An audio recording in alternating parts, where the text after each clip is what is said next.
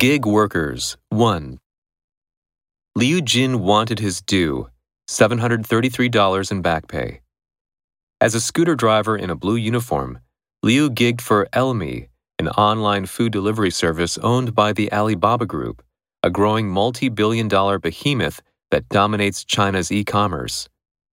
On January 11th, Liu showed up at Ele.me's distribution center in Taizhou, doused himself in gasoline, and set himself on fire. Onlookers captured the scene on video, their footage displaying the Ele.me slogan, Instant Delivery, Beautiful Life, on a wall behind the man engulfed in flames. A video of the incident went viral on Weibo, China's social media platform, as the 48 year old worker was being treated for third degree burns. Liu's protest in China's eastern Jiangsu province came not long after a 43 year old scooter driver referred to only as Han died while delivering meals in Beijing. Han also worked for Ele.me. The company's insurance paid $4,600 in compensation to his wife, parents, and two children.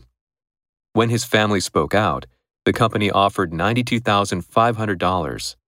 In a statement, Ele.me said that it had not done enough in terms of accident death insurance and needs to do more.